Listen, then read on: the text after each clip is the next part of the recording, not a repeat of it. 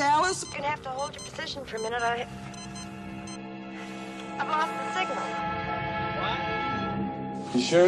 Look, look around. Are you sure that it's not there? I mean, it's gotta be around there somewhere.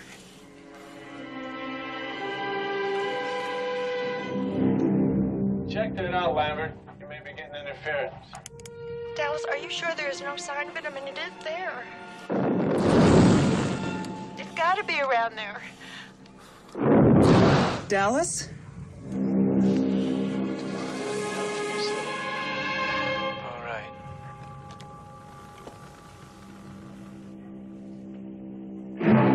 Uh, am I am I clear, Lambert? I want to get the hell out of here. Oh, God, it's moving right towards you. Uh,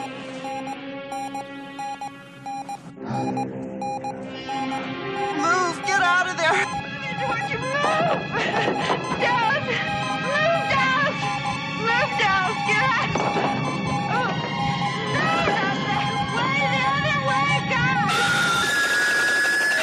Dallas? No. take it easy. Dallas. God, if your life had a face, I would punch it. Yeah. Wait, what? Me ask you something. Why would always you make the point of saying someone's not a genius? Do you think I'm especially not a genius? Veronica, why are you pulling my dick?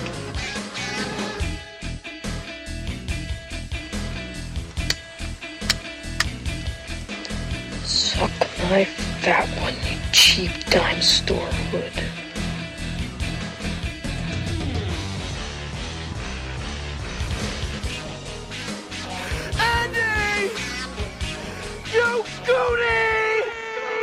Hello, everyone, and welcome to another installment of the greatest moments in the history of forever. I'm Zach, I'm Matt. and this is episode number 139 Alien. So a pretty big one. I would say when I think about my all-time favorite movies, Alien is definitely in the mix. I mean, it's not like number one, but it's certainly one of those ones that I think about with Jaws, the first Halloween movie. I, I consider this to be right up there with those. Yeah, I would agree. For me, it's pretty similar in my heart to where I have another recent science fiction movie we did, The Thing. Although my history with Alien is much longer and there's so much more to it because of all of the sequels and the franchise and all of those things. I would also say uh, Ridley Scott's follow-up to this, Blade Runner. You know, Yeah. Yeah, so I mean, this is a big deal episode. It's the 40th anniversary right around now of this movie. It's crazy to think that this is 40 years old, but Well, when I was watching the Blu-ray copy of it, I was like, "Wow, this looks incredible." I mean, I'm sure it's been like super touched up, but I can't believe how good it looked. yeah, it's something that we remarked upon for the effects with the thing, but this one doesn't have as much like creature effects and like gore stuff. Sure, but, I would even go as but the far look as of say space and everything. space and like the the ship, the Yeah. interior of the ship, I think is awesome. Yeah. I remember seeing Prometheus, which is the first prequel that they did. For I'm glad you bring this up because I wanted to touch on this a little bit too. and I go- uh, saw that in the theater in like the IMAX 3D. And at the time, I thought Prometheus was the best looking science fiction movie I'd ever seen, which is something that doesn't really get talked about very much because it's such a polarizing movie Sure, that people seem to have really strong opinions about one way or the other. But the look of it, it did look is really cool. unbelievable. Like the atmosphere around all the characters, it's like a living thing in that movie. It feels like. Yeah. So Alien, we'll get into all of the Sure, sequels yeah. and prequels here in a minute, but Alien is this science fiction slash horror classic directed by Ridley Scott, released in 1979. Somehow was made on just an 11 million dollar budget, which is crazy. Yeah. For scale, Prometheus in 2012, 130 million dollar budget. yeah. So times have changed. A little bit. And the screenplay was written by a guy named Dan O'Bannon. which we heard a lot about recently. Yeah, conveniently enough, we recently attended a screening.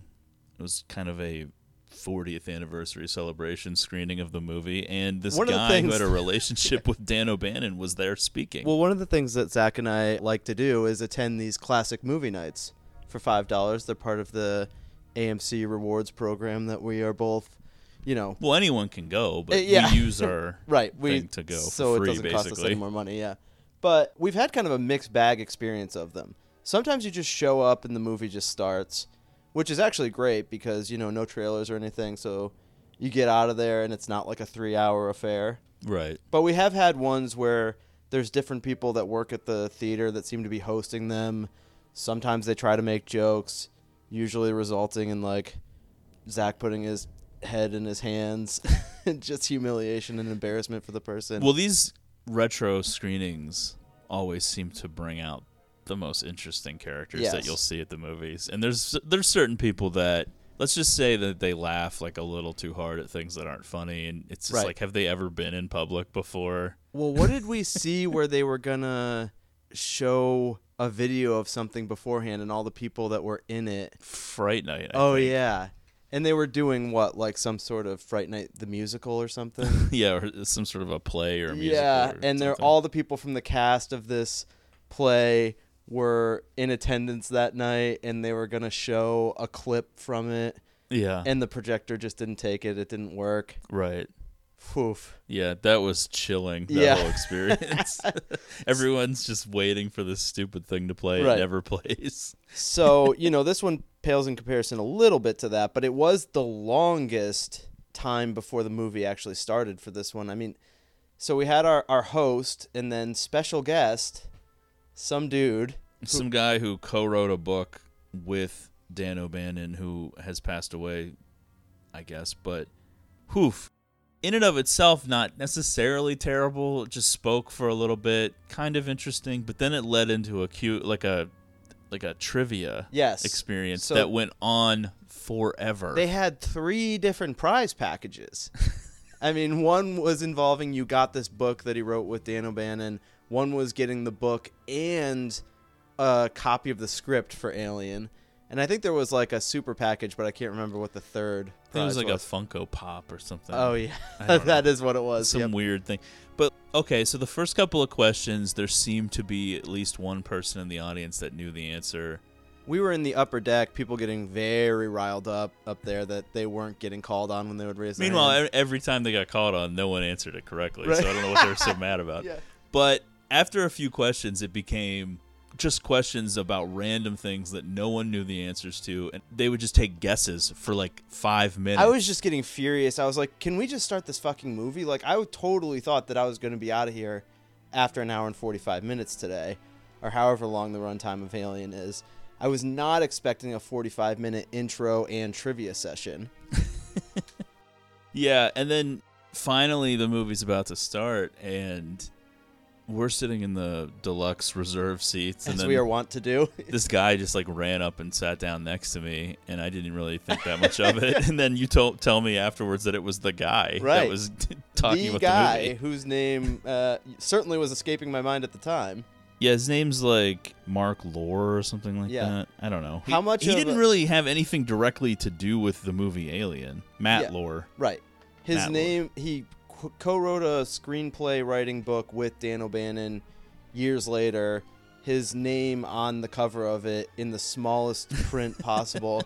But yeah, how much of a non-celebrity did he feel like sitting next to you that night? I did notice when the movie ended, he he clapped like really hard. Oh, and yeah. neither of us were clapping. Well, We there just, were like, parts. He was definitely like overselling quote funny parts in that movie. I remember him like laughing really hard at a couple parts. Oof. Yeah, like I didn't even. I don't remember. Thank God I didn't realize. that's the the one big down to seeing those classic movies is it's always an audience that's going to like clap and audibly remark to at certain parts, you know. Well, I guess you haven't sat through Endgame yet. Well, I know that we get that for some of the modern movies, but it's just the fan base that really sticks with the same movie over and over every Yeah. years. Yeah, I know. There's a certain annoying thing. It's like I said about the people laughing at the jokes before it even starts. Right. It's just like, uh, have these people been outside of their house Sure. ever? It's just what what is going on. But anyway, we were gonna do a Hitchcock film for this episode. For various reasons, that's not happening. We went with Alien 40th anniversary. We're going to get to Hitchcock later in the summer. We haven't tackled that yet. But Alien is one of those franchises that's existed our entire lives. Right, for It's sure. become this big thing. I don't know if anyone really thought that that's where it would go initially. I think this was only Ridley Scott's like second film. oh wow. I don't really think people were like, "Oh yeah, this is going to be a future thing to bank off of."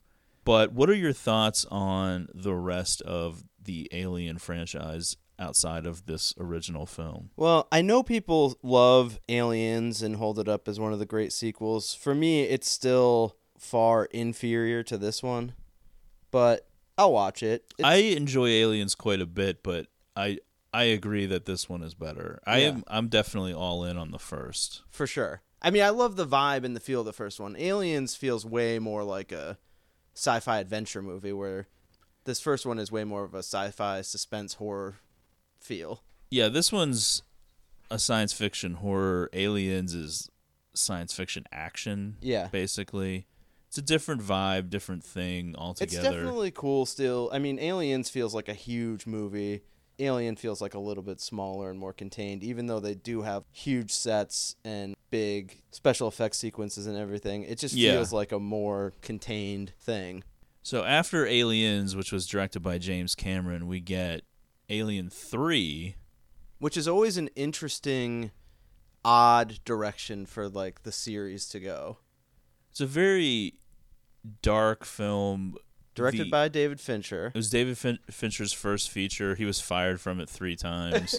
he wanted his name removed from it, Yeah. constantly fighting with the studio. The end result is mostly a disaster. Does he still maintain that he doesn't want his name associated with it, or he's Well, I mean, I think at this point it's right? Well, I guess so much time's passed. What difference does it make? I know, now? but I mean, is it one of those stories where he, by the end of it, didn't want anything to do with it, or was he okay stamping his name by the end of it?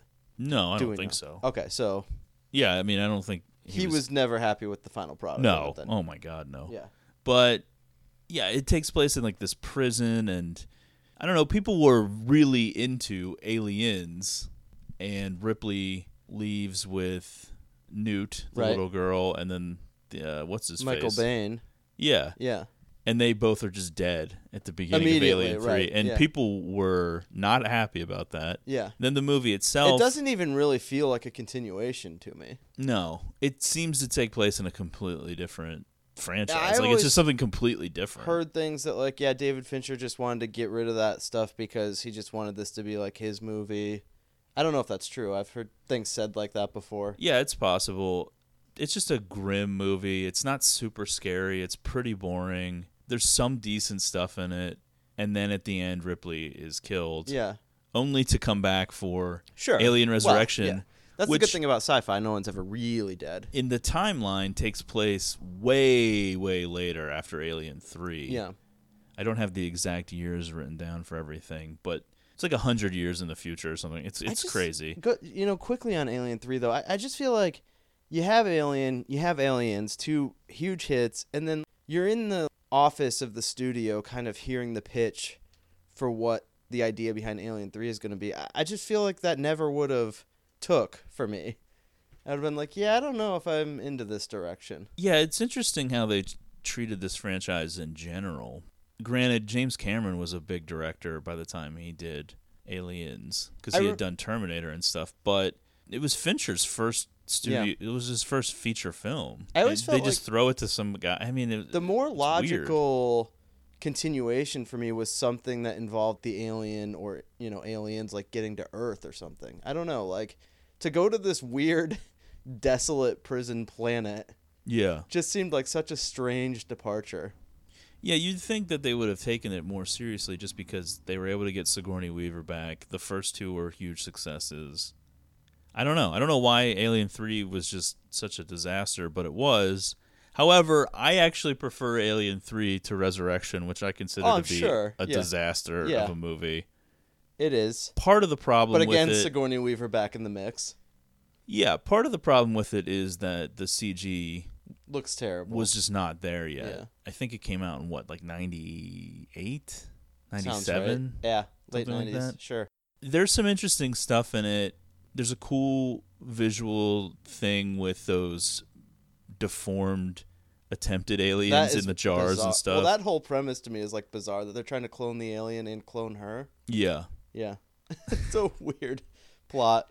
It doesn't really make sense that all of a sudden they can't just find other aliens. Yeah. It's just like, okay. I mean, the movie almost has a similar feel to that one movie we did for the listener request, Deep Rising. Yeah. It kind of feels like a better version of that. But Similar time frame Yeah. probably.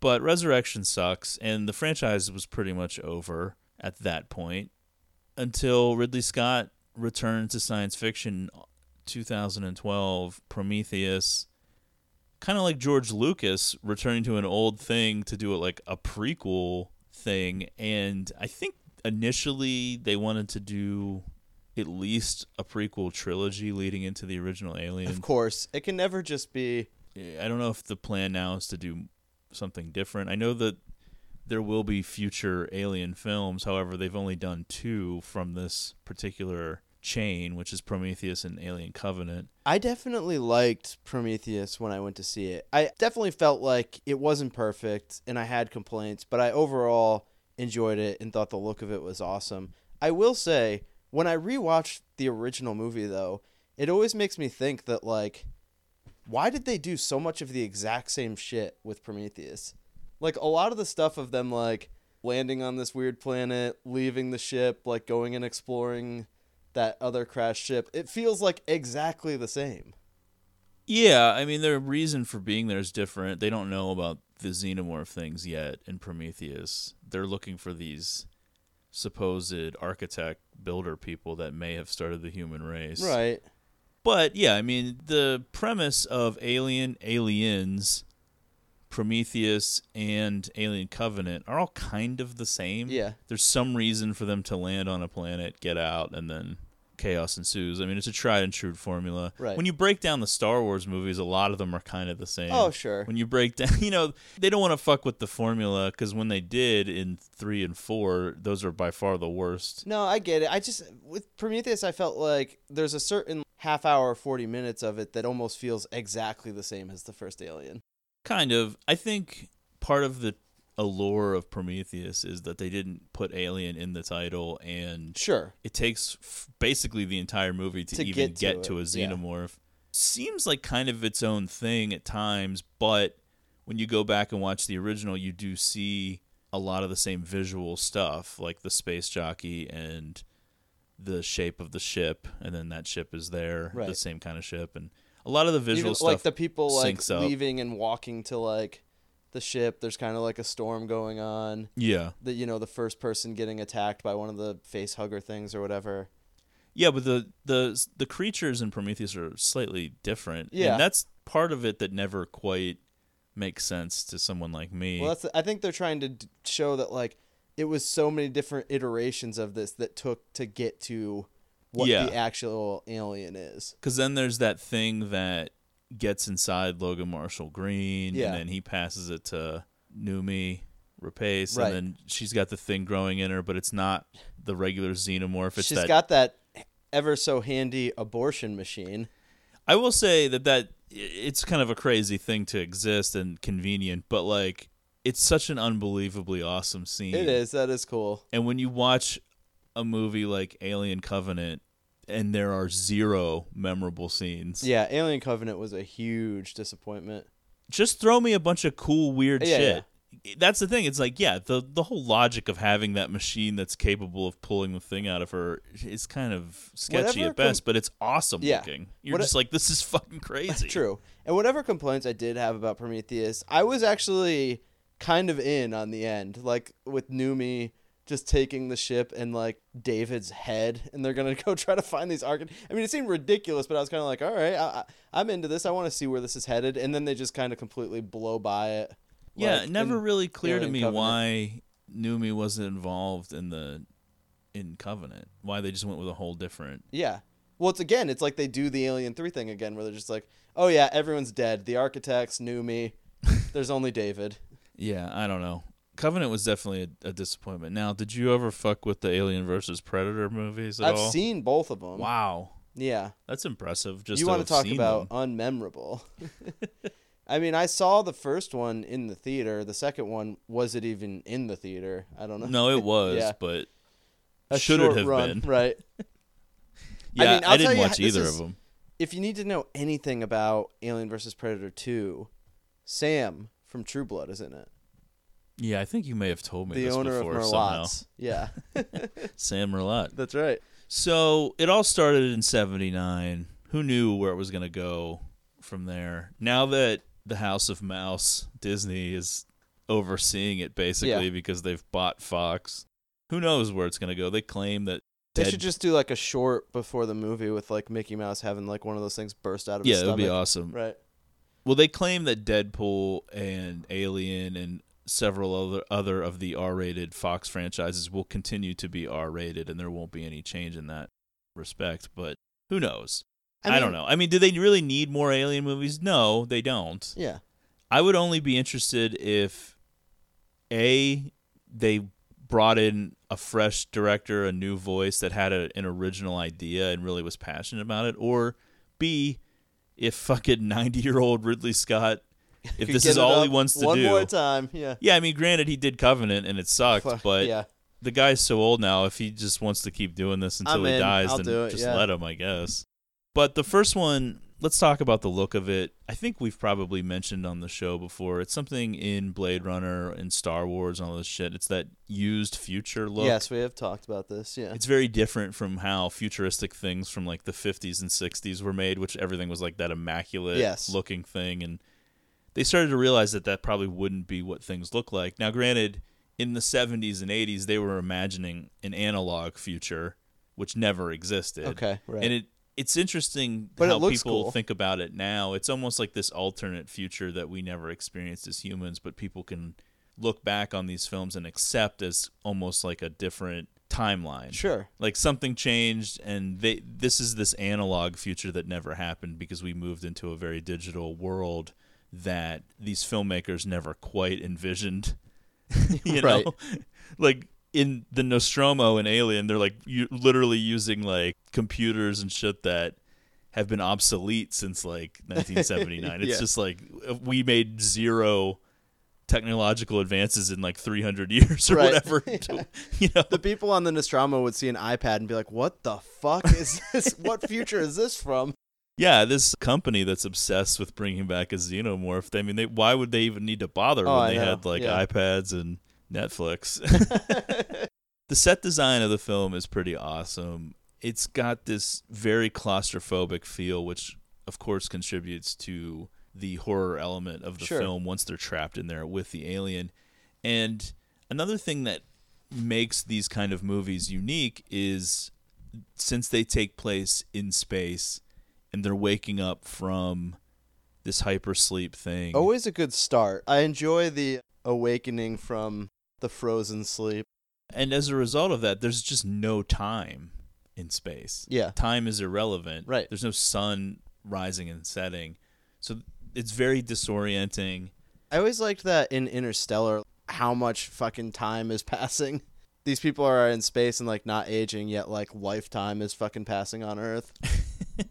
The film relies a lot on the score and the pacing of it and establishing this world that is truly unique for 1979. Obviously, when people were seeing this film for the first time, they had no reference point for what was happening. So it takes its time in establishing these characters, this ship, what they're doing. Yeah. And you don't really get any major scares for like the first 40 minutes or so. Well, and just like real quick, speaking of the vibe, the pacing, like the horror feel to it, this movie has kind of like one of the more famous taglines that I remember. You know, it's like in space, no one can hear you scream. Yeah. which is such a great tagline for the movie and it definitely helps fuel that vibe that it's like this isn't just like an alien movie it's Right. not like oh it's a space creature movie the Yeah. whole feel of it, it has that kind of like halloween like where they're being stalked by a killer Yeah, it's definitely built upon suspense. It almost functions a little bit like a slasher movie with a killer hiding around, taking them out one by one. but it's got that The science fiction has- backdrop. The killer has like a supernatural ability to be in all these different places, Yeah. just like a horror movie.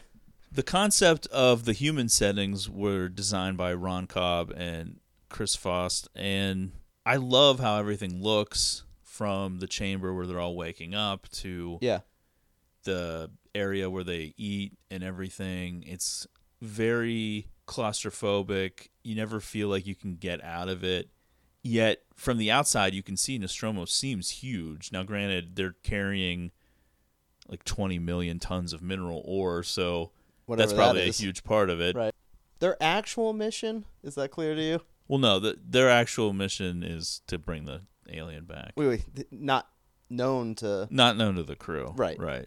Yeah, I we'll go over that, but I wanted to talk a little bit about Sigourney Weaver as the hero of the film and women as heroes in general in the films of this time period, whether it was this or Terminator or whatever, and how that's kind of just swept under the rug and ignored. Yeah, nowadays. people act like that was something that never happened. Right. Now, it certainly didn't happen enough, Sure.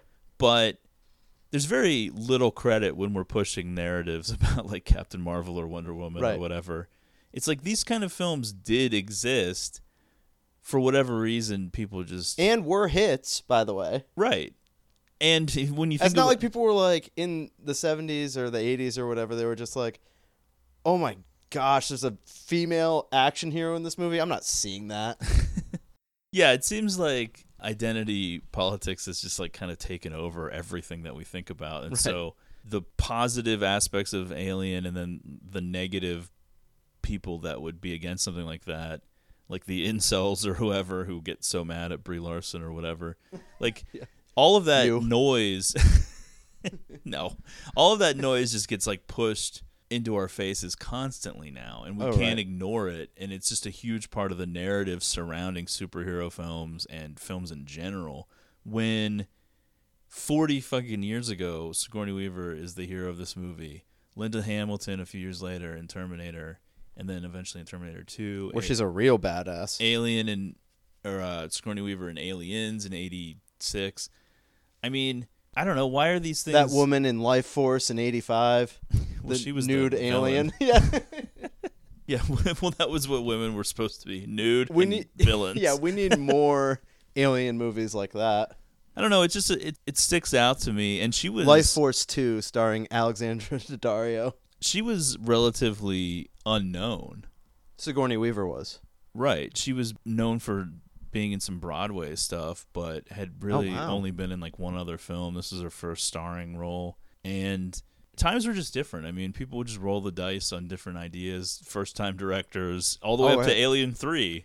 First time director, unknown stars. Yeah. Now it would be you'd have to have established names in the movie, established director. Well, it would this be is noted to death. definitely one of those movies that I feel like has like the perfect cast. Like all of these people just kind of seem like this rinky dink space crew. Yeah. But it's also like recognizable faces like Harry Dean Stanton and John Hurt. things are different now. it's really all I can say. Okay, so there you go.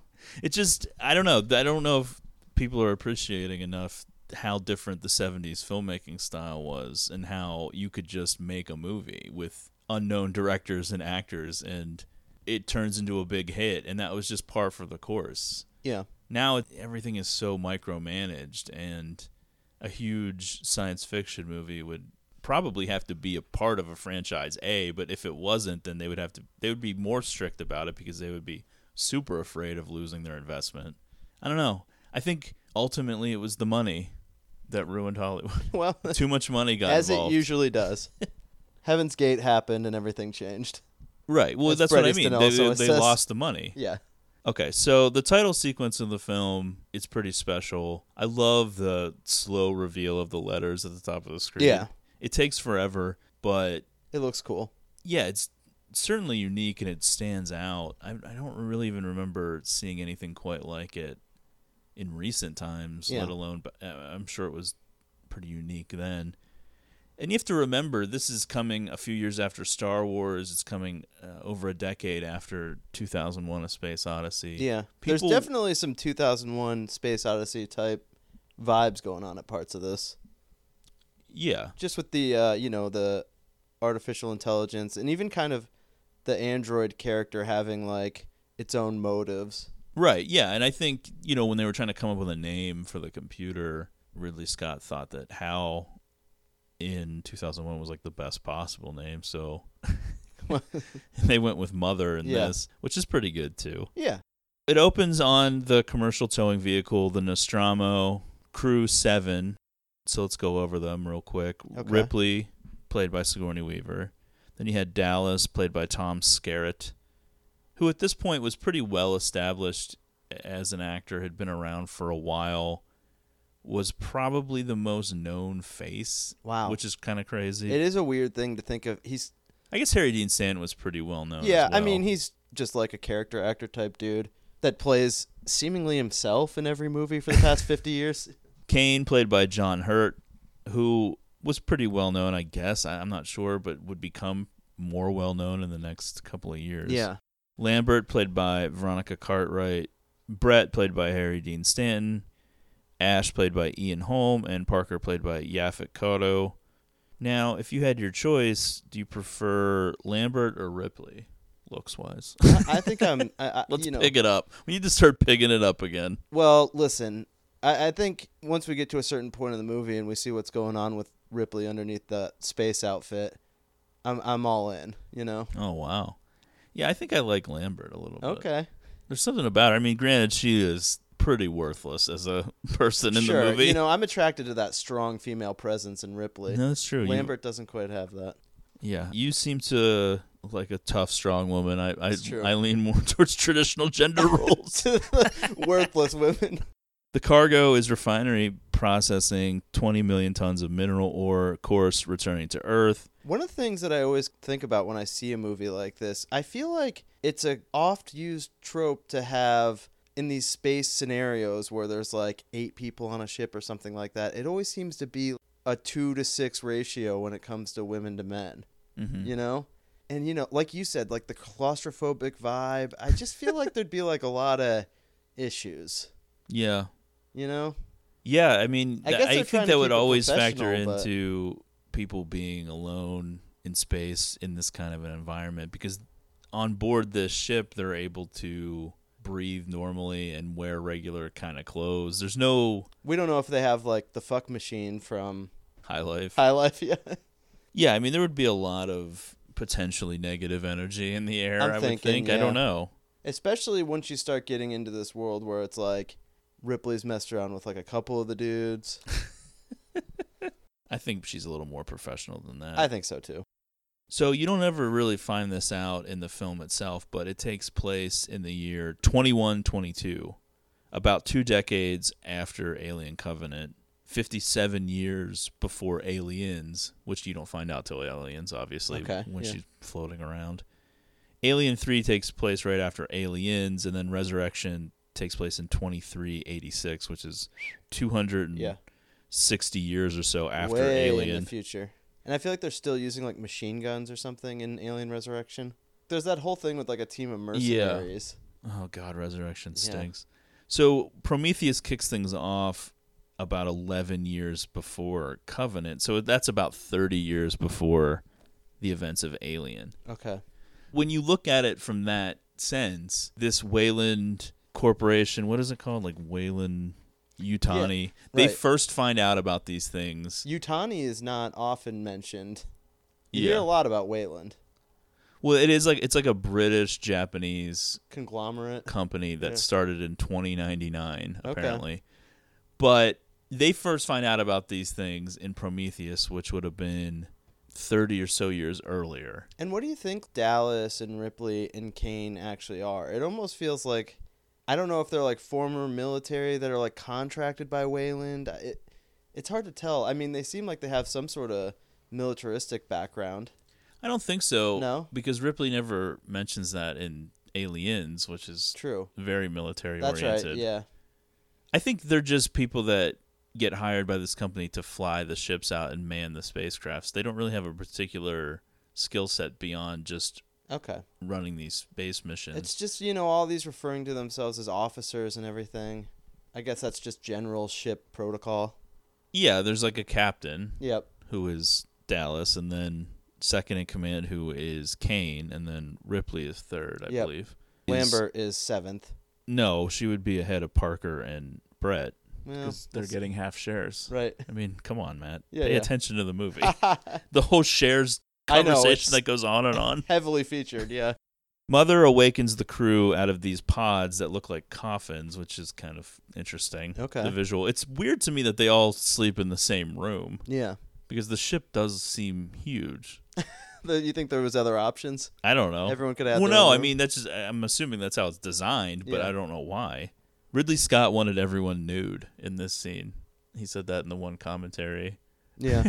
People didn't go for it. Yeah, he lo- he said I lost out on that fight.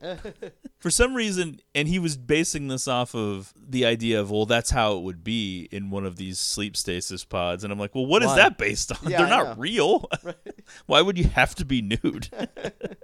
so Mother awakens the crew because of a transmission received from a nearby exo moon called LV 426. Originally, it's supposed to be a distress signal, and the company policy states that they're supposed to investigate the source of any distress signals or face the forfeiture of their shares, Yeah. which is a big deal to most of them. So they're going to pursue this distress signal and land on this moon. This is what I don't get as part of the overall secret plan. They knew, I mean, they being like Weyland Company, was aware that there was a what we find out to be a warning signal being broadcasted off this moon. Right. I guess they did know that. They had Yeah. to, right? Okay. Yeah, yeah. Yeah, we'll get to that. All right. But right now, it seems organic that Yep. they're just f- returning to Earth and then they come across this signal. All along, if you pay attention, Ash is always pushing everything in a certain direction. We need to go. He's reminding them of the policy. He's saying we need to do this, do that. It's pretty subtle at first, and then as it goes on, it's amped up, and Yep, you can yep. really see his influence on things. So they're going to go land on this moon, which ends up damaging their little shuttle that Yeah. they take because of the moon's atmosphere and then the rocky surface and everything. So Brett and Parker have to repair the ship. Meanwhile, Dallas, Kane, and Lambert are going to leave the ship to investigate on the moon itself. I do love the technology that they use as like spacesuits and stuff. Oh yeah. It's so primitive looking.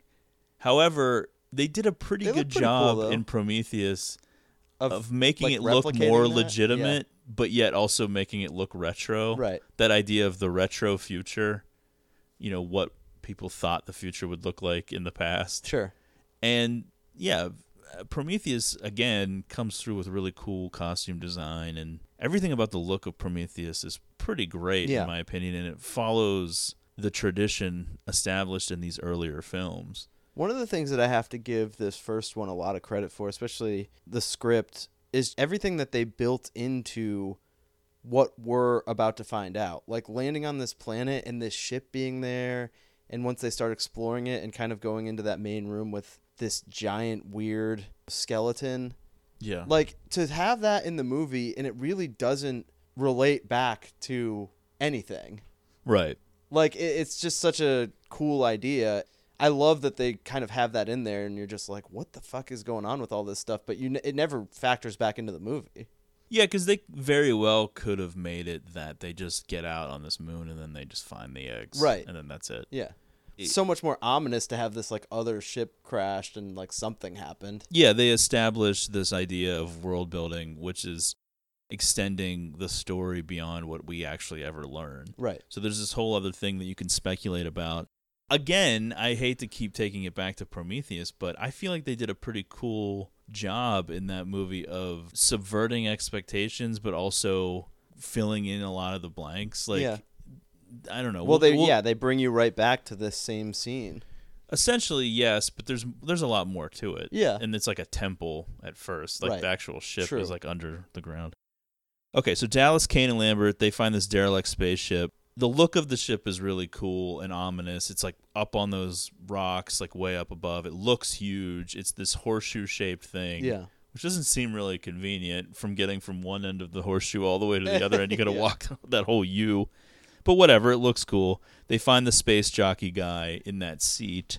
And the whole detail of the ship's interior is really cool and Yeah. weird looking. I love how in Prometheus you find out that that giant trunk thing is just part, Part of of a their, like, helmet. mask, yeah. because in Alien you just think that that's what it looks Like, like. the shape of the creature, it has like an elephant trunk.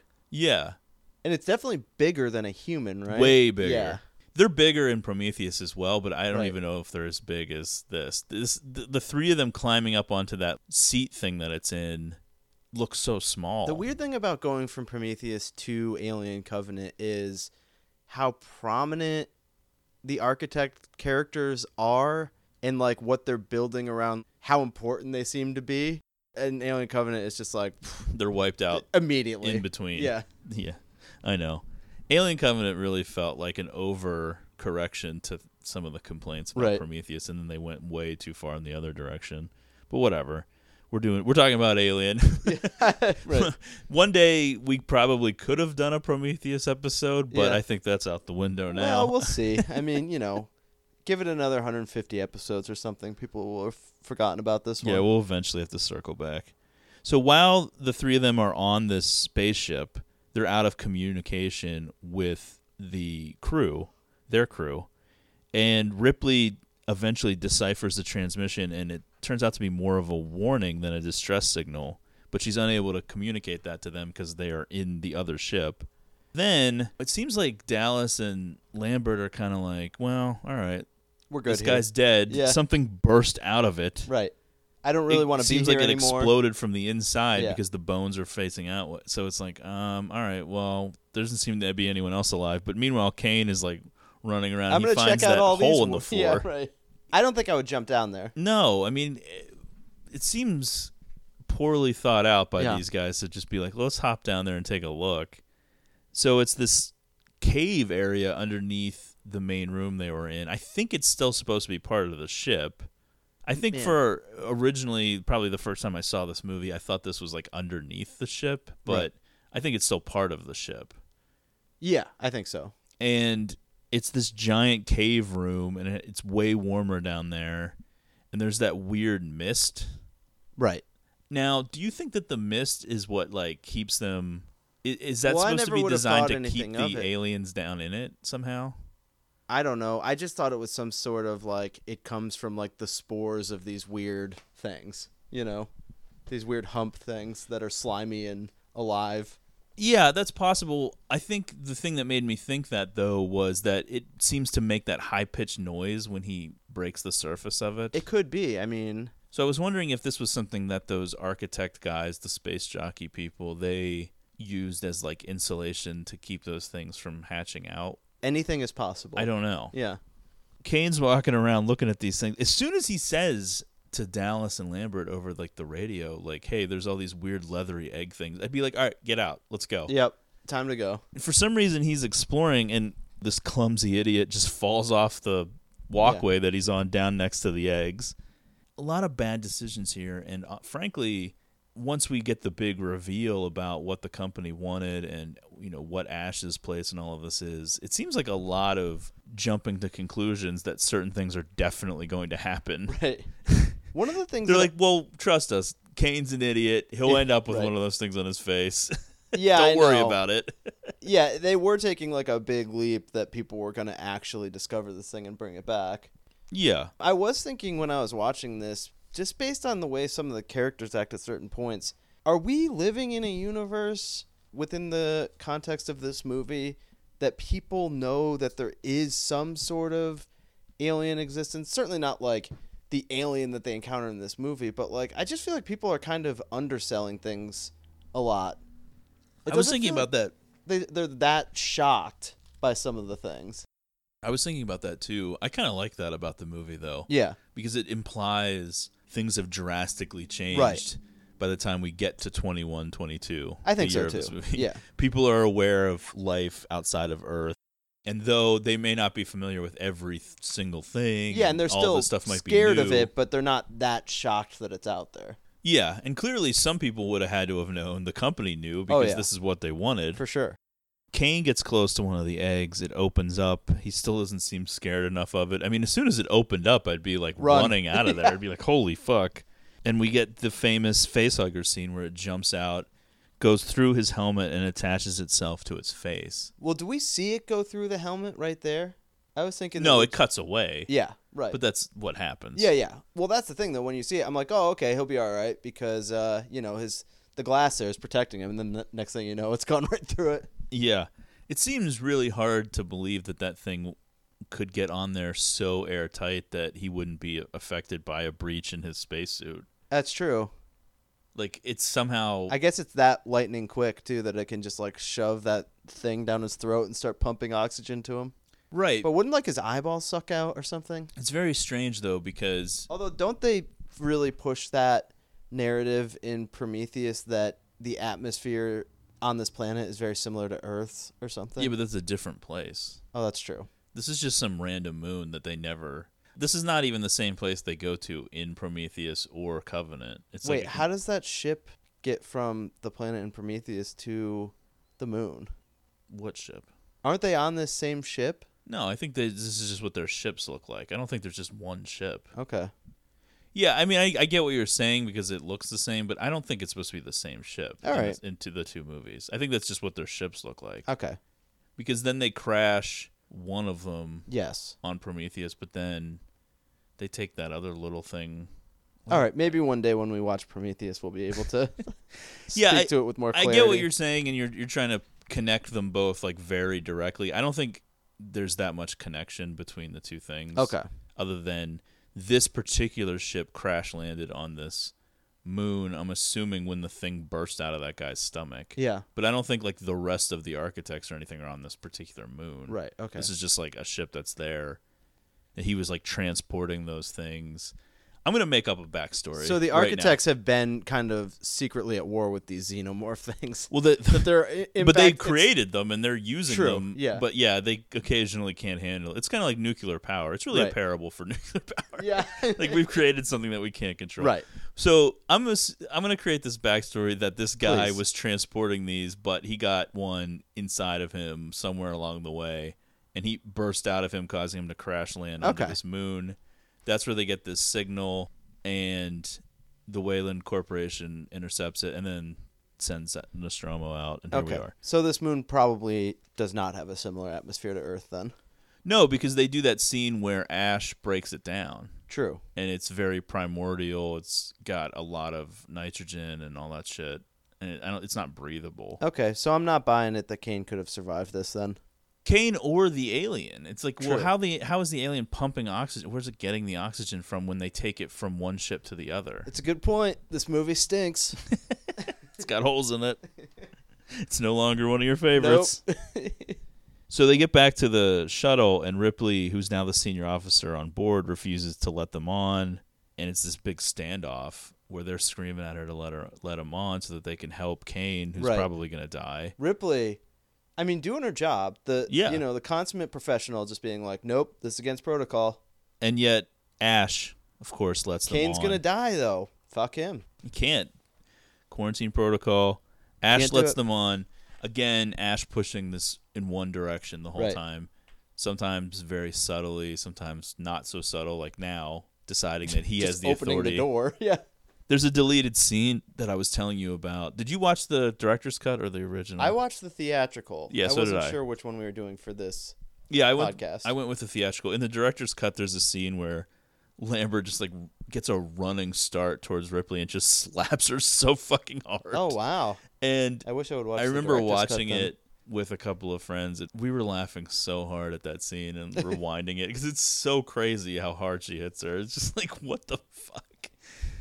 And it's funny that it's not in the regular version. That's like how in Aliens director's cut, there's the whole thing where Ripley had a daughter and now her daughter's old. It's very uh, I know interstellar that is weird. Yeah. but it's not in the regular version, the Right. theatrical. But there's the longer version where there's this whole story. I think the thing that always kind of like starts me off on the wrong foot with Aliens is Paul Reiser being in it. It's always kind of like Hot take. yeah, not not expecting that to be the direction, and then he's like kind of the main villain. In a way, Yeah, yeah. not the aliens somehow. So they bring Kane on board. They cut the helmet off of him. They're trying to remove this face hugger thing, and they find out that it has acidic blood that I- is literally say- burning through the ship as it falls. Like before we even have the alien in its true form, it is pretty terrifying. It's pretty horrifying. This thing attaching to your face. It's like got a tentacle wrapped around your neck that tightens when people like touch it. yeah, Ooh. when they cut that helmet off and you see the thing on his face, it's pretty gross. Right. Could kill him. I'm willing to take that chance. Just cut it off and now. You take responsibility. Yes, yes, I'll take the responsibility now. Get him out of here. Where do you want to do this? I'm making a decision just below the knuckle there. Right here. Stand by.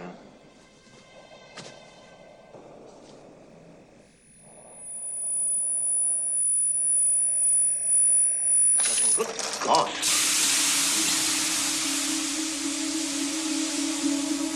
That craft can eat through the hull. That thing's gonna eat through the goddamn hull. Come on!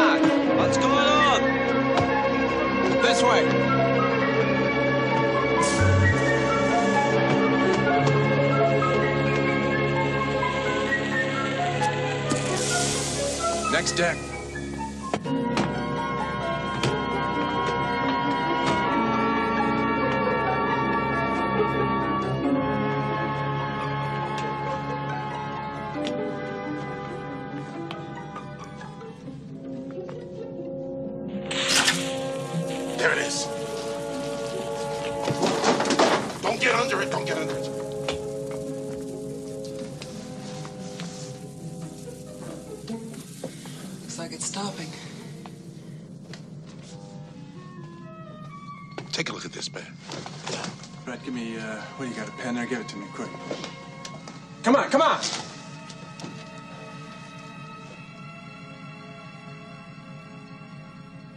Don't get any on your arm.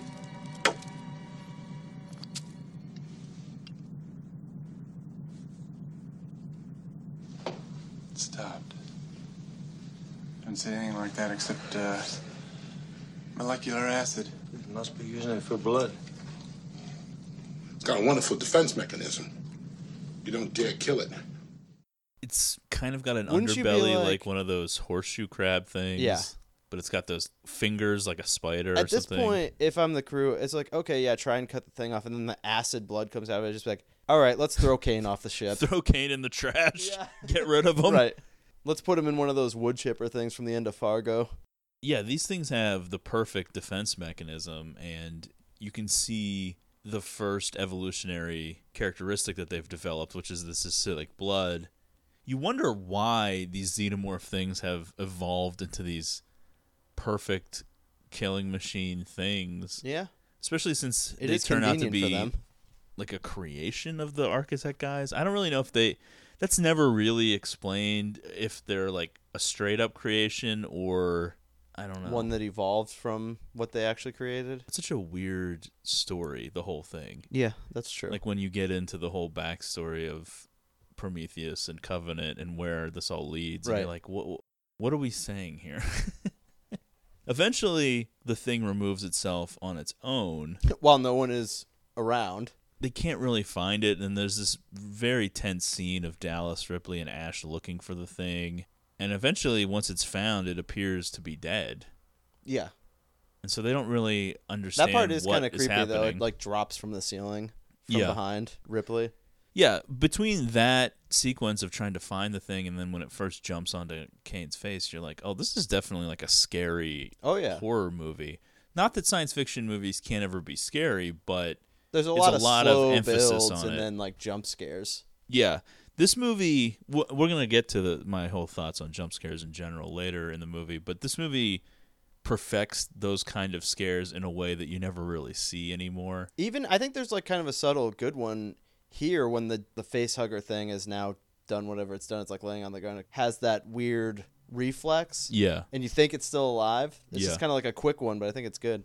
Shortly after this scene, Dallas reveals to Ripley that Ash was a replacement science officer assigned two days before they left. Hmm. Suspicious. Because Ripley is the only one on board that seems fully suspicious of Ash, which Yeah. I guess she developed when he opened the the door to let them on. Right. Either suspicious or was just like, I don't like Ash. He didn't listen to me. Finally, they're able to leave LV 426. Kane wakes up. Right. And he's wearing that like singlet. I do think that this is sort of a well executed plot point because it feels like there's no coming back for Kane when we've last seen him. Yeah. Like they're talking about him like this thing paralyzes him, puts him in a coma, and then is like feeding oxygen into him or whatever. But it's just like it doesn't feel like we're gonna see Kane up and walking around again, and then he just is. Yeah, unexplained. They don't know what's going on. Everyone's kind of like, "Hey, let's go eat dinner," you know. But there's definitely still a little nervousness in the air.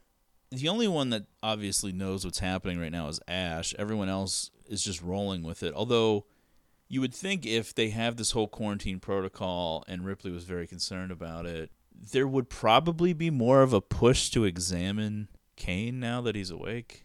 Sure. Yeah. Not really a lot of Well, Ash advanced is the medical science tools. officer, so Yeah. I mean, he's like he's fine.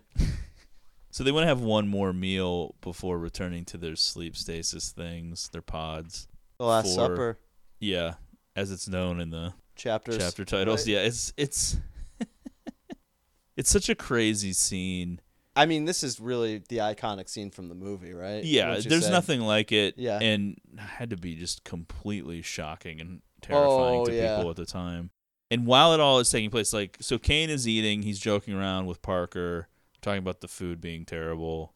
Then all of a sudden, he's just like coughing and convulsing and having this difficult time. People don't know what the fuck's going on. They're like, is he having a seizure? Yeah. Here, try and put this knife in his mouth or whatever. Like, you "I see can't." uh, Ash's face is just like stoic and knowing, and all these hints along the way that I think when you're first watching the movie, you're probably not picking up on because Yeah. why would you? You don't. You're scared yourself. You're trying to figure out what the fuck's happening. The first thing that I'm going to do when I get back is to get some decent food. I can dig it, man. I'm telling you, I've eaten worse food than this, but then I taste it better. You know what I'm saying? The other one over there. You pound down the stuff like there's no tomorrow. Uh-huh. Listen, I'd rather be eating something else, but uh, right now I'm sticking to food. Well, you just know you know what it's made of. no, man. I don't want to talk about what it's made of. I'm eating this. What's the matter? The food ain't that bad, baby. Eat your What's wrong? What's wrong?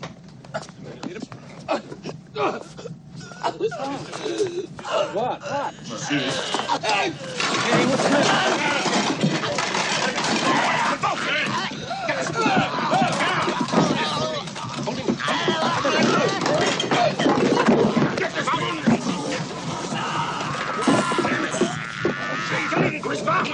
I'm trying.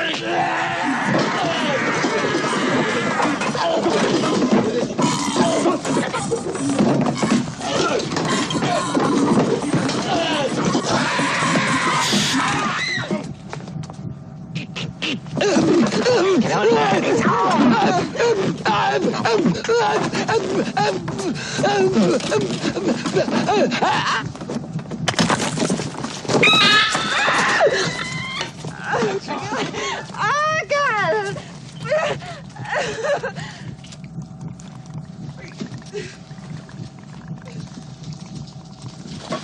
Oh, no, no, Oh, Don't touch it. Don't touch it.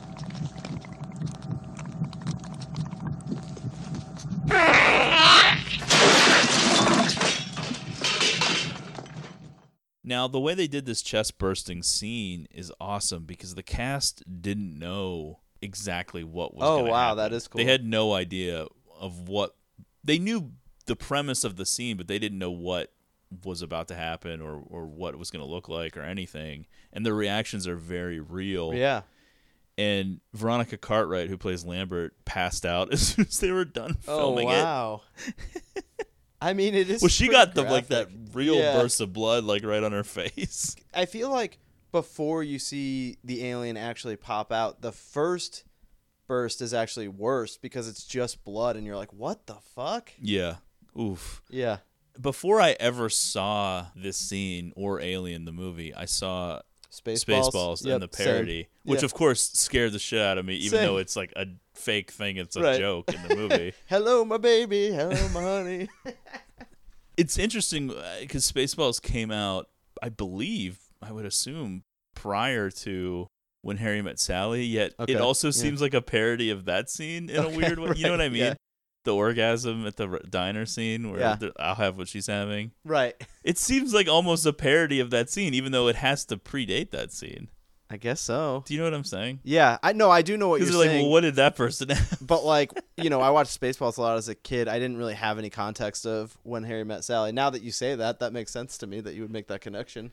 But so I was familiar with the Spaceball scene before Alien, but this is like that abortion machine thing in Right. Prometheus where you just have these huge moments. Now this is way more iconic. People are way more invested in Alien than they are Prometheus, but just this idea of if you can come up with these huge shocking moments and then connect them with a well-told story, I mean you're there then. And these are the things that people remember and they stick in their minds and the scene is so well directed and executed and the fact that the alien looks kind of weird and is not great the way that it speeds off across the table seems really fake looking Yeah, it's like doesn't Gumby. matter though Right? No, I know it doesn't. especially in 79 The it still horror- doesn't matter now like the body horror of his stomach exploding is Yeah. enough to like kind of take you back, and then you just see this little cre You're like, it's more like the idea that a creature just came out of his body. yes It kind of doesn't matter what it looks like in the fact that it, just scurries off. and it all makes sense Yeah. because of what the thing being attached to his face and you're almost mad at yourself for not getting it, realizing Right. that this is where it was headed because the whole thing with the face hugger itself was so scary and you thought that that was maybe It. the scare We're done. but you should have done better obviously That's right. so the alien after it bursts out of his chest just runs away basically it's interesting because Looks around the room. It's like, mm, this seems like a bad situation for me. At this point, it and ash prevents parker from like attacking it he's like don't Yeah. touch it don't touch it even though he knows very well what it is and where it's headed. Imagine if, like, when humans gave birth to a baby, the baby was the fastest it will ever be. Wow. Yeah. Five seconds after emerging.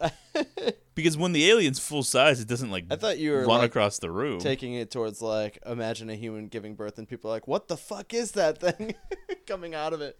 yeah, it's like the baby from Eraserhead. Somebody's just like, don't touch it, don't touch it. So after shooting Kane's body into space, the rest of the crew attempts to locate their unwanted guests with tracking devices. They have no idea what they're dealing with. They split up into groups. They track this thing. It turns out to be a, the cat Jones. So Brett and this fucking cat. So Brett, they're like, Brett, go get the cat because you let it go. Yeah. We're just gonna retrack it. These people on this oh, ship, Oh, they are always determined to Fuck split it up, up. and Yeah, separate. right.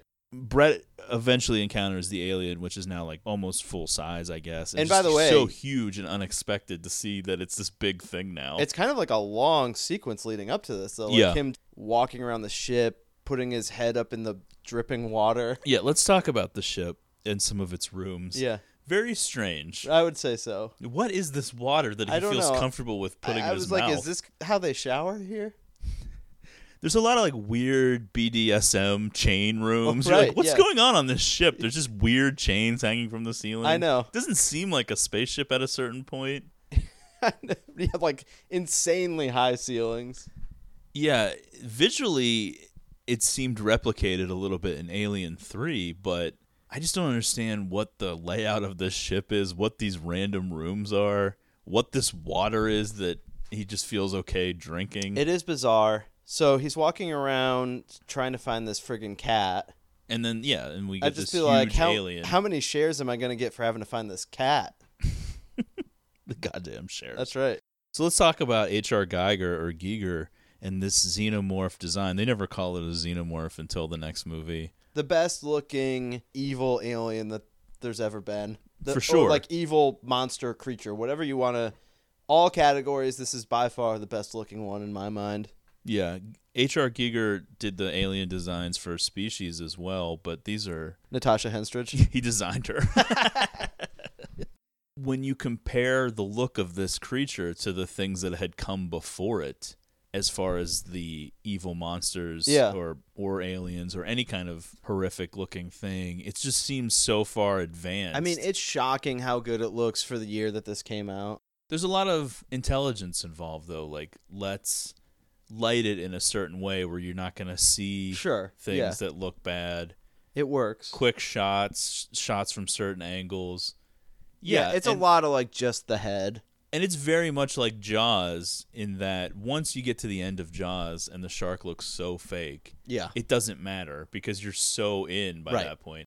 And there are definitely scenes in this where the alien does not look great Well, we'll get to the craziest part with this thing.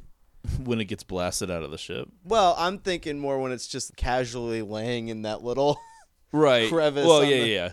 I was talking about just the look of it. Yeah, yeah. But like by the end of the movie, there's some scenes where it doesn't look great, but again, you're so in because of all the shit that's led up to it, and you, as a filmmaker, I think you buy the goodwill of the audience by giving them all this great shit, and so then the audience is gonna forgive things that don't look as great. Right. Whereas if you just immediately are lighting it wrong and showing all of the zippers, and, you know, Yeah. if you do everything bad at the beginning, then you've bought nothing, and the audience will shit all over it. Yep. And never be scared. I think you're sort of also expecting here, like the first time, that this thing's just gonna like bite his head off. But instead, what you find to be kind of the main weapon for the alien, this whole other fucking rod comes out of its mouth and Yeah. it kills similarly to the guy from No Country for Old Men with that cattle prod thing. That's a good point. After the death of Brett, they realize that the alien is using the air ducts to get around the ship, and this really plays up the whole like haunted house vibe of the movie. They the don't know where suspense it is. building. Of course, they've got these- this tracker box thing that sometimes works. Yeah, they're using a very primitive tracking device that seems primitive for 1979, let alone Everyone 21, just shows 22. up as a dot on this thing. Yeah. And so Dallas goes into the air ducts. He's going to track this thing. He's got like a flamethrower. He's looking for it. They're communicating with him over the radio to try to find it. It's one of the great suspense building scenes. And this is what I wanted to talk about as far as jump scares because this leads to like Oh, a yeah. crazy jump scare where the alien finally gets I think I jumped in the theater for this. in modern horror today, jump scares are used very liberally. Oh, yeah. It's an easy way to get a scare. It's just the easiest thing to do because you can use the escalating score and, a loud right. sound. There's a lot of horror movies that are just built solely on this now. Yeah, you just use a loud sound and then you jump cut to something and people will jump naturally and people associate that as being a good scare. Whereas there's no real suspense building, no dread building. Ridley Scott uses a jump scare here when Dallas finally gets attacked by this alien and Yeah. It's just a flash of seeing the alien. It doesn't even look that great cuz it's got its hands reached out in a weird way and you're Right. like, okay.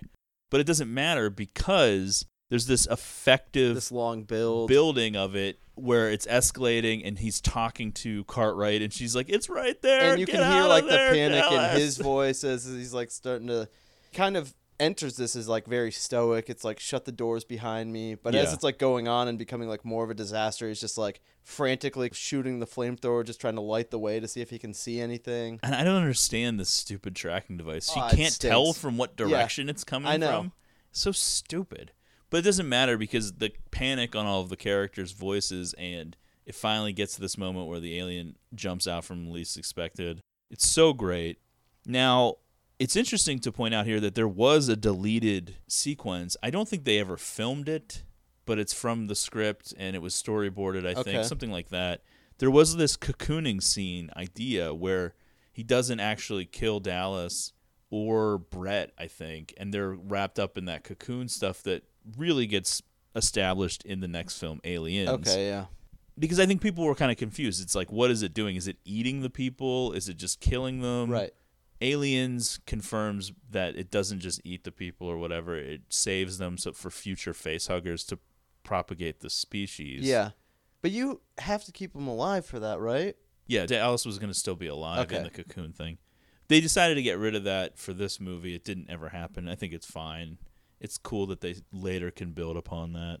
So now, with Kane and Dallas dead, Ripley is the surviving senior officer, and she now has access to Mother for the first time. and she finds out about Special Order 937.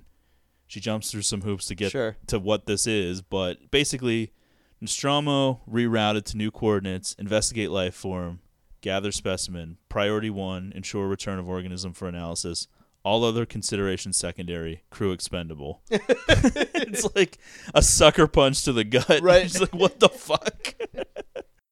so here's a quote that I pulled off of some fandom website or something, trying to get the full story about this because it always confused me a little bit as to what exactly was going on with this company, which we don't even find out the name of it, I don't think. Maybe they casually mention it, but it it's more established in the later films and really front and center in Prometheus. Weyland Yutani is Yeah, yeah. name. It's So I was like, mentioned w- in this movie. They say the name? Yeah. Okay. So I was confused as to did they know about this the whole time or was it once they were out there and they saw this signal?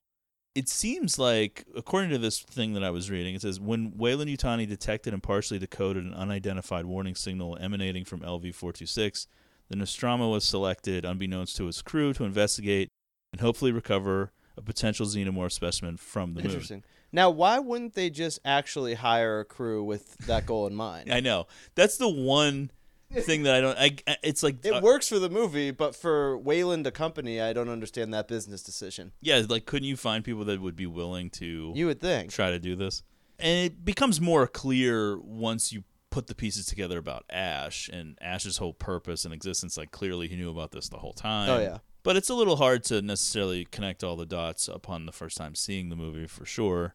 So Ripley freaking out confronts Ash. He's got that milk sweat going Oh, after she like right. pushes him the first Which time. Which is odd. I will say he cracks kind of easily. She doesn't really hit him that hard.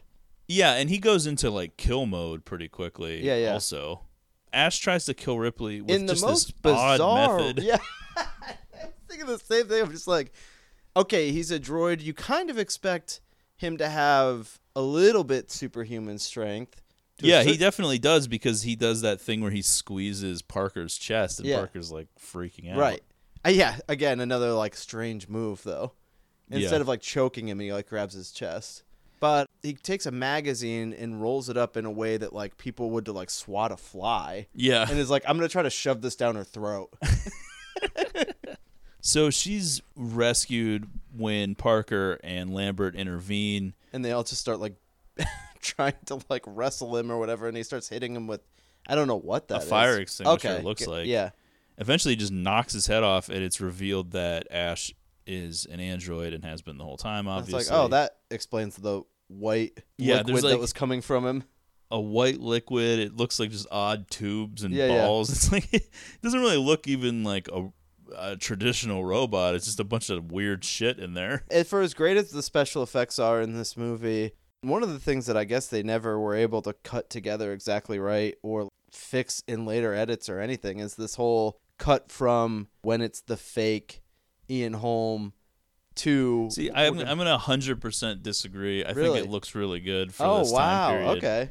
You have to put yourself choppy, into the though. mind mindset of like the audience in 1979 just saw this robot get its head knocked off. Yeah. And then the head is just like on the ground. And yes, clearly there's a fake rubber head in one thing, and then it switches to his real I head. think the rubber head looks good. Where I think I just think there's it's really choppy, like the cutting between the yeah, two. maybe. I think for everything being practical effects, in camera effects, no, Well, not yeah. being able to rely on anything else, I think they managed to do like a pretty convincing It certainly job. didn't take me out of it. I mean, I wasn't like, wow, this ruined the movie. They For- reactivate Ash's head and they learn his purpose. He refers to this alien as a perfect organism. You're The like, wait, are we seeing the same thing? Weird part is how he like taunts them. Basically, he's Yeah. like, "Yeah, you have no chance." He's like laughing at them. Well, this So- is always one of those ideas that keeps getting perpetuated in science fiction movies, which is like these droids or artificial intelligence things having feelings and strange vendettas against humans. Yeah. All of the robots, except for the guy in Aliens, Right. Bishop. Bishop, seem to have a negative Yeah. personality. I can't really remember three and four to be honest, but I know David and Prometheus For and sure. Covenant is Yeah. always strange. Yeah, and kind of cynical towards humans. Ash, can you hear me? Ash!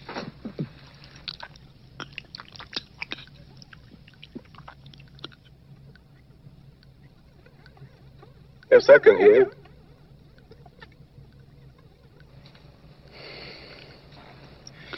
What was your special order? You read it. I thought it was clear.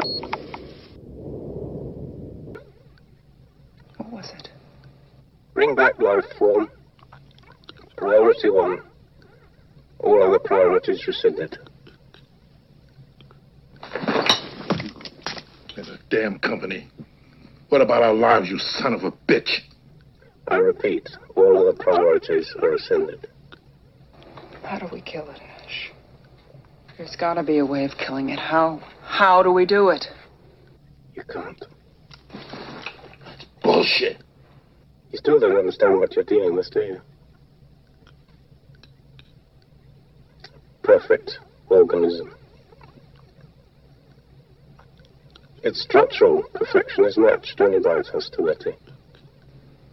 You admire it. I admire its purity.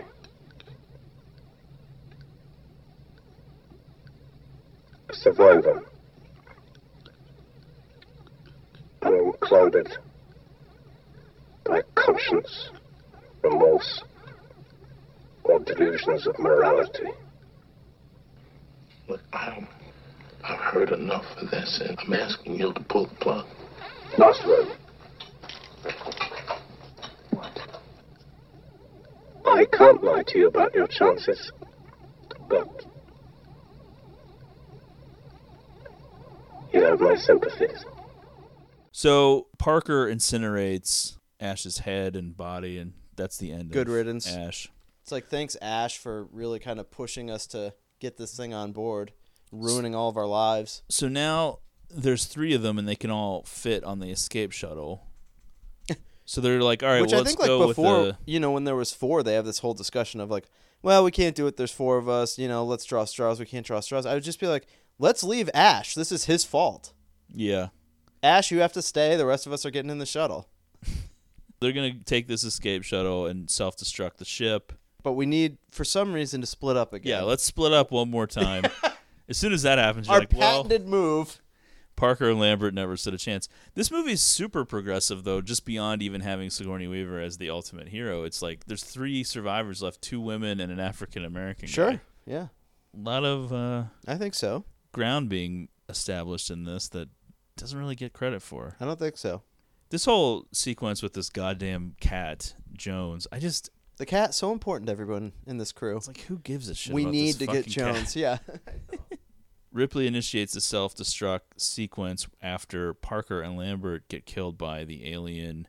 Lambert just really stinks. Just Yeah. unable to help. Parker's just say- screaming, "Get out of the way!" and she just won't I, even move. I will say the worst tag team ever. These two don't help each other at all. Yeah. They have different parts of this sequence where one could help the other and it's just not happening.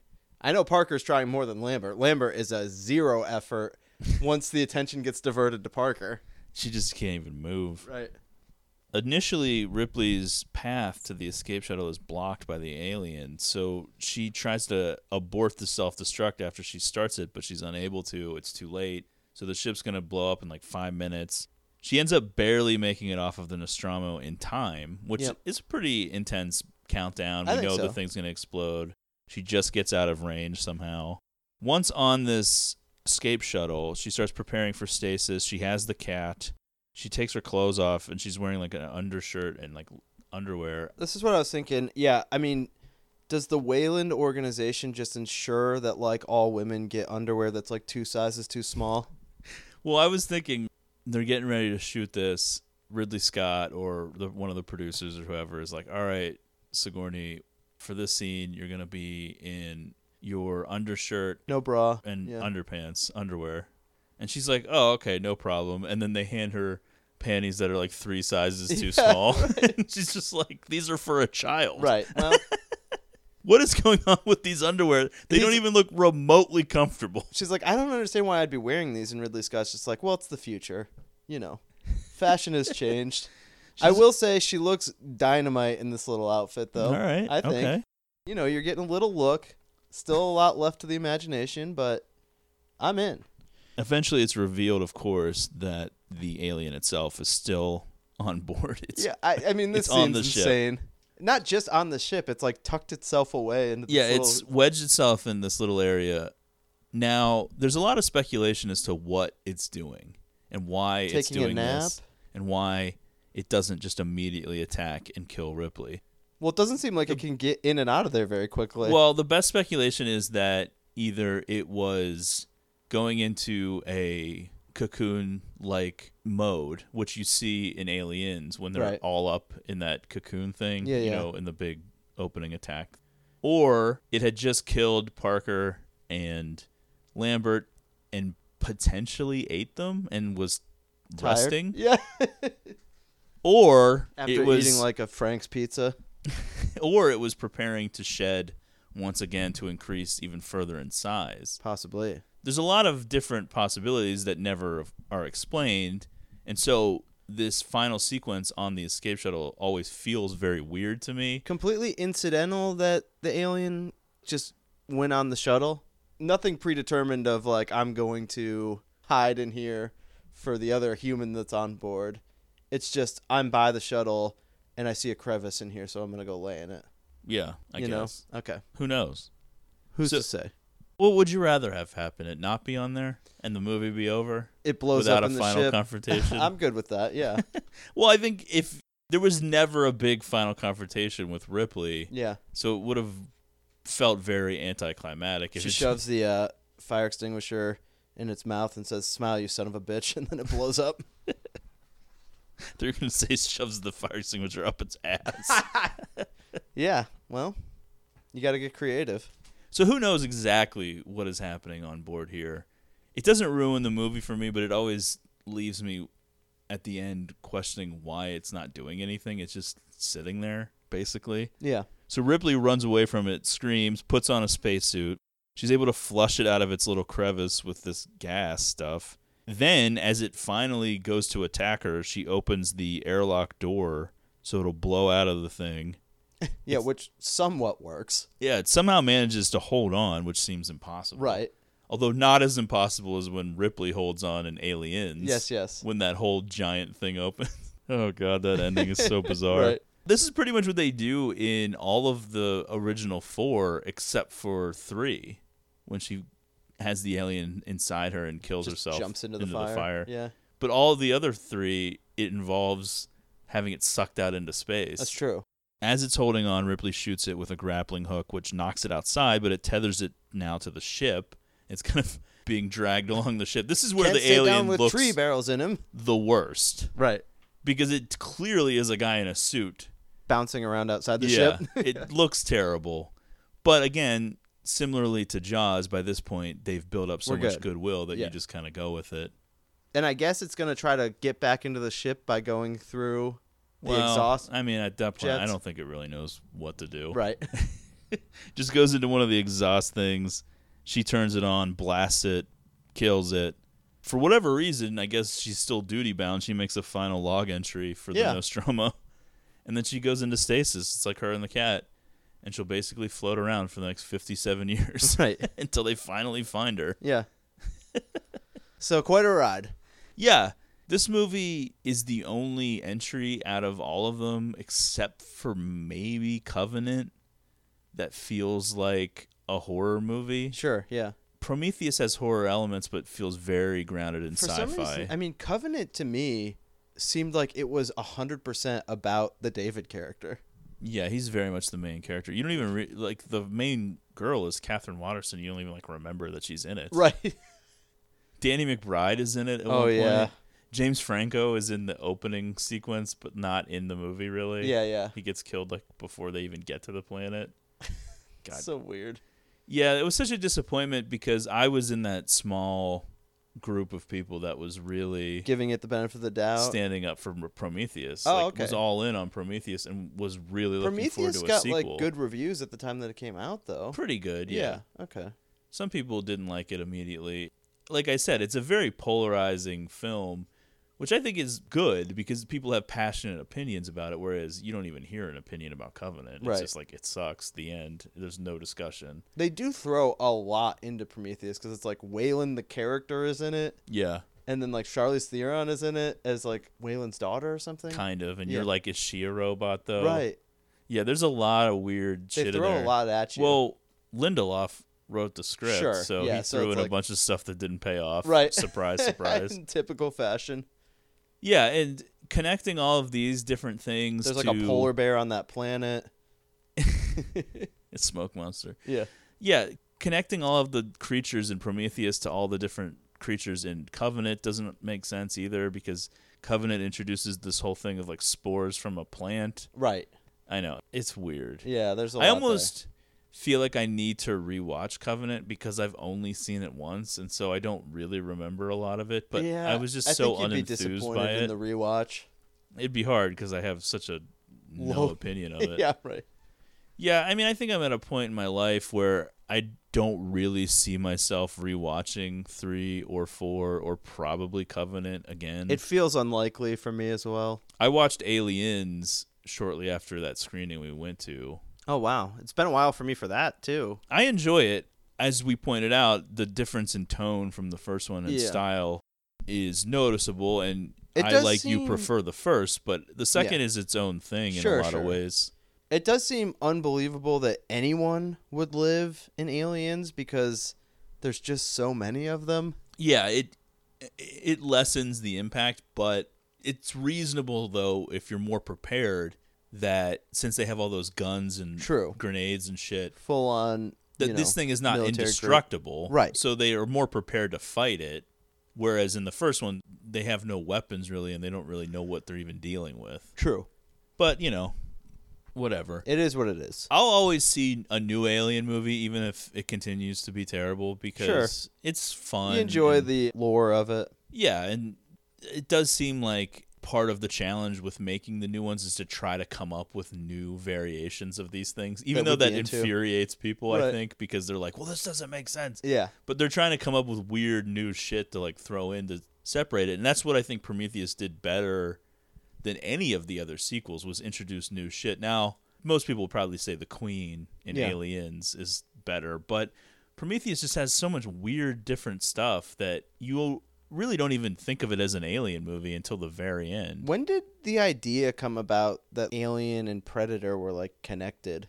Alien versus Predator Okay. is the idea when they were connected. I know, but it seems like ever since the two movies came out, there's been like I don't know. I just feel like I always remember growing up long before Alien versus Predator was a thing. Well, Predator 2 on the ship at the end Okay. in the trophy room there's like a skull that looks like the yeah, yeah. Okay. the skull of the alien. Just kind of like an Easter egg or something. Yeah. that- yeah. I think it's just because they were eventually owned by the same company Right. that they had free reign to do that. Now, we've never really talked much about the Predator series, but While we were talking about it, it made me think about that new Predator The movie. Predator, Yeah. yeah. Oof. Ooh, boy. Yeah, Predator is much more of a one movie franchise for me because even Predator 2 kind of sucks. Yeah, there's some fun, interesting stuff in it. I, I like that it's in the city. It's just Yeah, it's way too vibe, but- long, and you kind of don't buy Danny Glover as the main guy. Yeah, yeah. There's some interesting stuff in Predators, and the Predator was kind of like a train wreck that you didn't want to look Wow, away from yeah. because you were just like, "Wow, this is so weird. Why are they doing this?" Yeah, yeah. But even the first one, though, for me, I don't really hold it up nearly as high as this original Alien film. It's not even close, in my opinion. True. Predator is much more of a Yeah. standard action movie. Agreed. That just happens to have an alien character in it. One of the other things I do like about Alien in, in movies from, you know, this time period, like the 70s and the 80s, and John Carpenter's The Thing, and even Jaws, is like these crews of people that just look like mostly normal people. Where you feel like if they make a movie like this now, the crew has to be like Liam Hemsworth. You know, it's all yeah, like, airbrushed people. Right. That was just how it was in the 70s and 80s. Yeah. You think about it, the people that were the biggest movie stars in the 70s, it's like none of them would ever even open a movie today. Right. Or how teenagers looked in teen movies back in the 80s versus how they would look now. Yeah, they yeah. look like they are in a magazine ad that's Right. been airbrushed, uh, no flaws whatsoever. Yeah, it's not really as relatable. But yeah, the people in this definitely look like regular people. Right. And there's a definitely a, a way to relate to the characters more that Sure. way. Are we good here? I think that'll do it for Alien. We're celebrating 40 years of it. It is a classic. It's a movie I'll yeah. probably watch many more times in my life. I'd say so. And I ride for Aliens and Prometheus as well. The rest of the franchise is not great. But we're still in. I revisited Alien 3 a couple of times in my life, and every time I think maybe it, there's something here that I'm missing, that it'll be good this time. Because every other thing that Fincher's ever been involved with is great. Sure, yeah. But it never never pans out that way. It always sucks. it's just inexplicable. All right, so follow the show on Twitter at Greatest Pod. Subscribe on iTunes or Apple Podcasts. Please give us a rating and or review on there as well. That would be great. And anything else to add? Certainly not. Matt. We got it. It's All covered. right. So thank you for listening.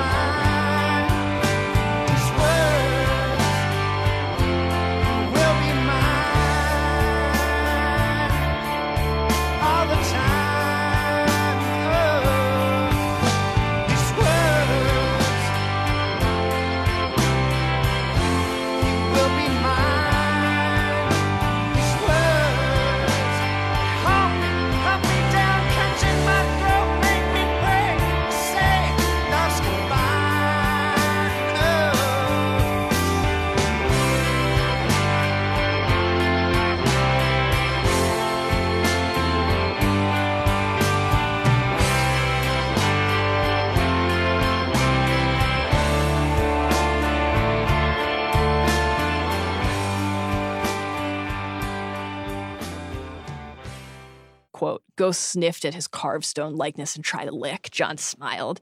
You're the one deserves an honor, he told the wolf, and suddenly he found himself. I'm sad. remembering how he'd found him that day in the late summer snow. They had been riding off with the other pups, but Jon had heard a noise and turned back, and there he was. White fur almost invisible against the drifts. He was all alone, he thought. Apart from the others in the litter, he was different, so they drove him out. That's the kind of thing that Ghost unlocks for Jon. That's how important he is to him. And they couldn't even have him pet him goodbye. It kills me.